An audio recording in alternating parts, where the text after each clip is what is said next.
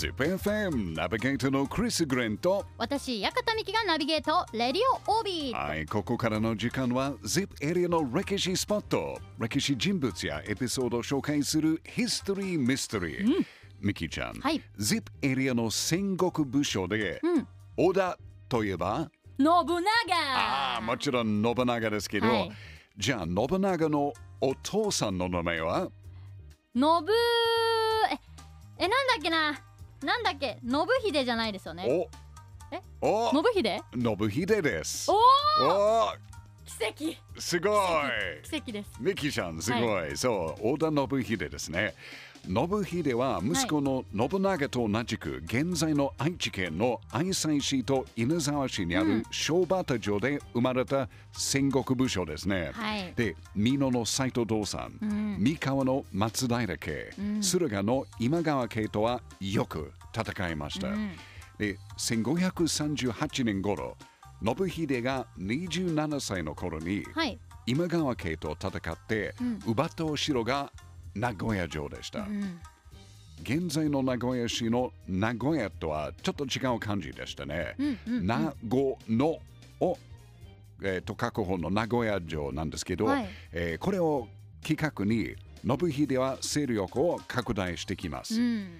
そして次の年には現在の名古屋市、はい。中区に古渡城を築城知ってますか？知らなかったです。現在の名古屋テレビのところです。へえ、そうなんだ。あれはお城です。へえ。はい。えーさらにその9年後には、はい現在の名古屋市近く区に末森城を築城し、居城としています。で実はこれは結構珍しいことです。え、どうしてですか？あの信秀の時代の武将ははい一つの場所を決めたら、うんずっとそこをベースにするんですけど、はい信秀の場合は、うん新しい城を作ってうん移動する、うーん。それは結構珍しいパターンでした。お引っ越し大変ですよねう。ん、まあ結構そうですよね。うその時代は特にそうですね。う侍引っ越しはあんまりなかったから。侍引っ越しセンターないですもんね。でもよく考えると、はい息子は同じことやってましたね。うんうんうんあの信長が自分の領地を広げるために、うん名古屋、清須、ん。小牧、岐阜、安土と自分の住むお城を移動しましたね。うん、やっぱりお父さん信秀からの影響が大きかったかもしれないね。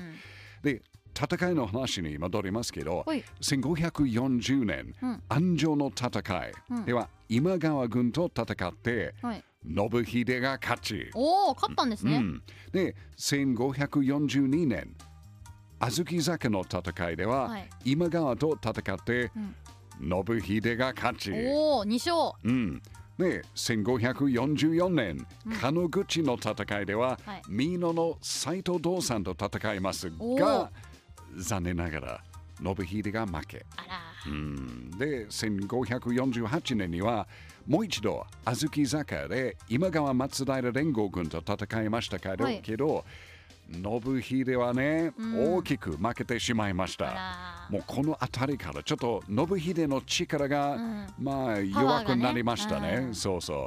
ちょっと苦しい状態になりました。そして小豆坂の戦いから3年後の1551年の4月8日、472年前の昨日でしたね。織田信秀は41歳の時、自分のお城、末森城で亡くなると言われます。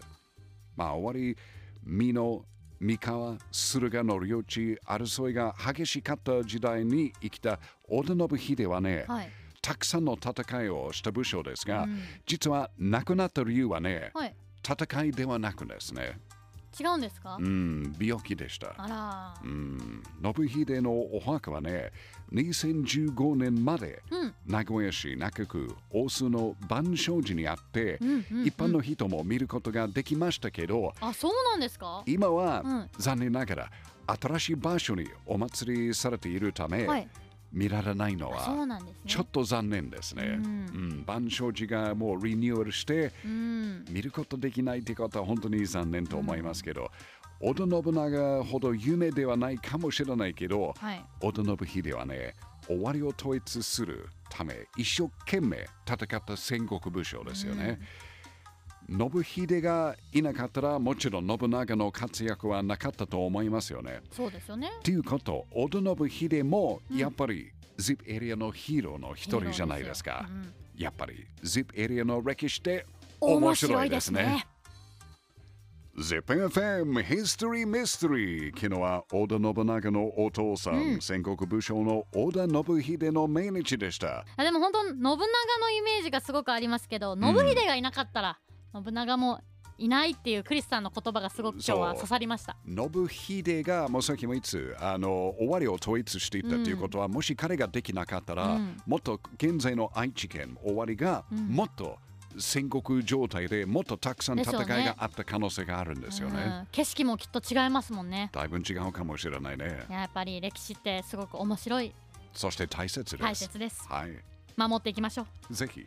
さあそしてヒストリーミステリーの放送は ZIPFM ポッドキャストでも配信しています ZIPFM ウェブサイトから ZIPFM ポッドキャストのバナーをクリックしてぜひ聞いてくださいね History Mystery 来週もお楽しみに。